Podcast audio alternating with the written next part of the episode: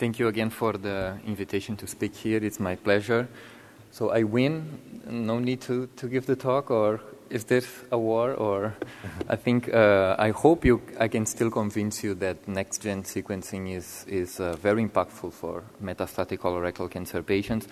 Uh, I'm making my life very difficult. I'm not talking about next gen sequencing for KRAS, NRAS, BRAF testing. Um, uh, we there are some people even that talk that next gen sequencing, term, this term should not be used anymore. We do sequencing that is next gen in most of the cases. Okay, uh, so I'm gonna focus on uh, the emerging markers and uh, the other markers that you see in this list. I'm not talking about the validated markers KRAS and RAS, BRAF, HER2, MSI.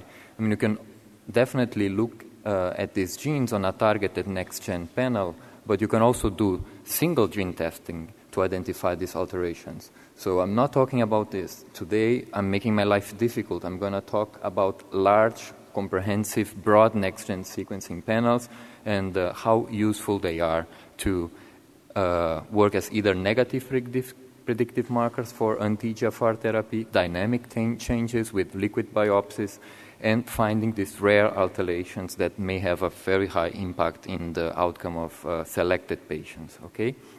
So the first example I want to highlight is this case control study from Italy um, looking at resistant versus responsive patients to anti-EGFR. This is the first time you give anti-EGFR to a patient. Case control again, and you see how uh, enriched rare alterations, ALK, ROS1, TRK, fusions, MET amplifications, HER2 amplifications, PI3K exon 20 mutations, these are in the resistant population. You see the survival curves, how dramatic they are. And uh, again, there is just one single patient there that was responsive and had a PI3K mutations. Remember, these are all KRAS, NRAS, BRAF wild type patients. So the value of next gen sequencing here for super or hyper selection of the responders to anti EGFR therapy. Okay?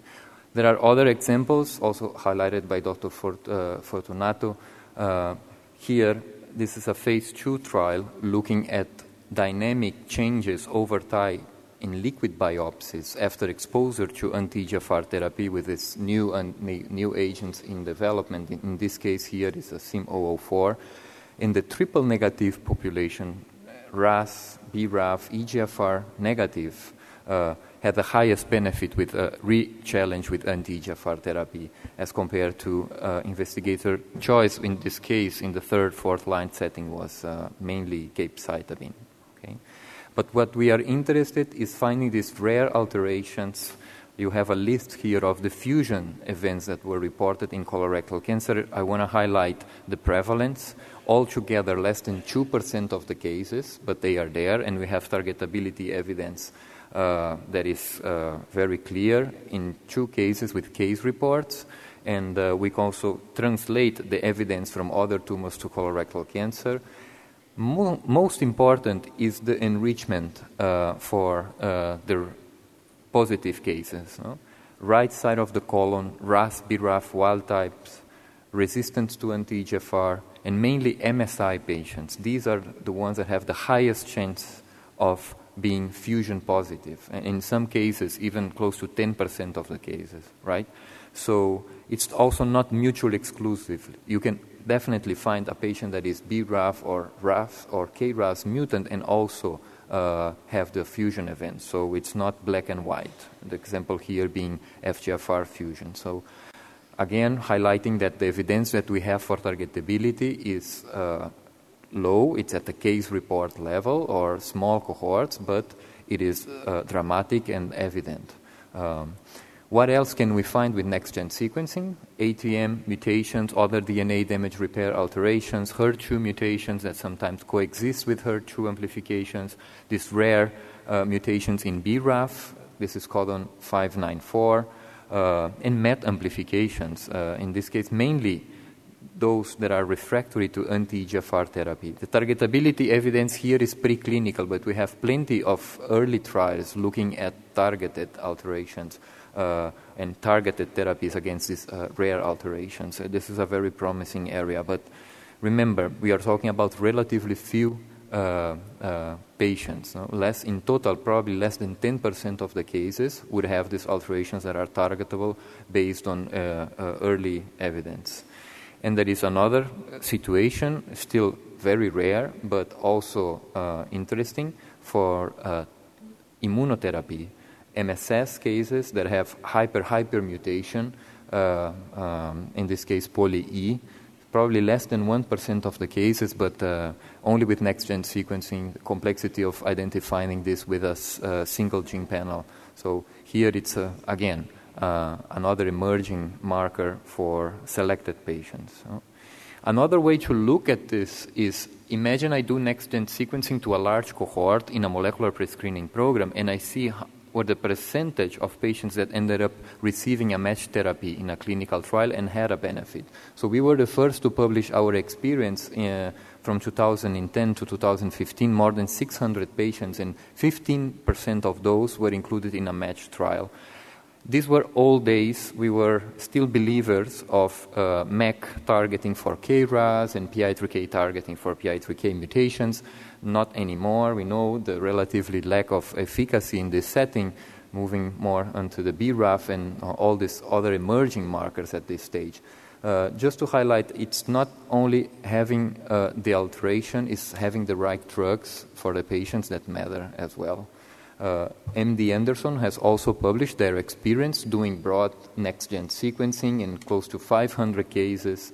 They complemented with targeted immunohistochemistry, SIMP, uh, analysis, and 16% of the cases they were able to match to a clinical trial. Okay? The benefit is unknown at this, uh, in, in this publication, but uh, we know uh, from the matches that it's probably less than one third of the cases. But as uh, Dr. Sabine Tejpar was just highlighting, very nice example of next gen targeting more than 400 genes, looking at mutations, copy number alterations, and fusion events in more than 1,000 cases. This is the Memorial Sloan Kettering experience.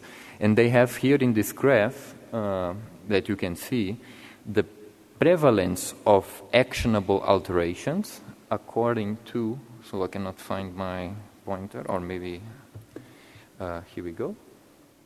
Um, on the uh, in one side you can see the level of actionability here okay green would be an FDA approved drug.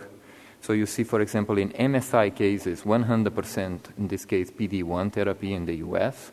In blue, you have uh, FDA approved drugs for another indication. In dark uh, pink here, violet, you have uh, compelling clinical evidence from other trials. Okay, uh, look at the prevalence in uh, different subsets of colorectal cancer. MSI high, secondary alterations, up to 50% of the cases would have a very good match, and uh, 10% with fusion events. MSS, right side of the colon, this goes to close to 20% of the cases, but still some mutations here and fusions that are uh, of interest for a targeted therapy. And MSS, left side of the colon, the lowest rate. Okay. So it all, it's all a matter of. Uh, okay. Next slide. Uh, probably.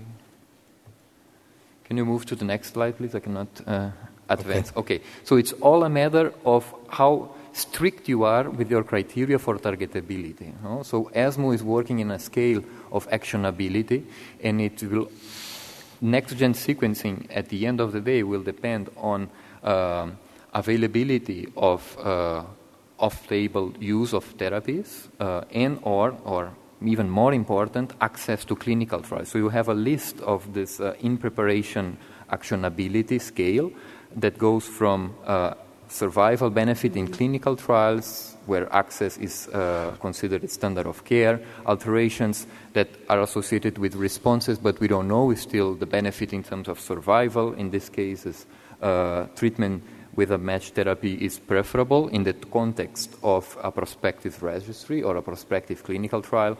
Other situations where the evidence comes from a different tumor type or the functionality is unknown, in this case, clinical trials should be discussed with the patient until you have preclinical evidence of targetability. So we are at the really, when doing next gen sequencing, broad next gen sequencing, we are uh, highly dependent on having access to clinical trials. Okay?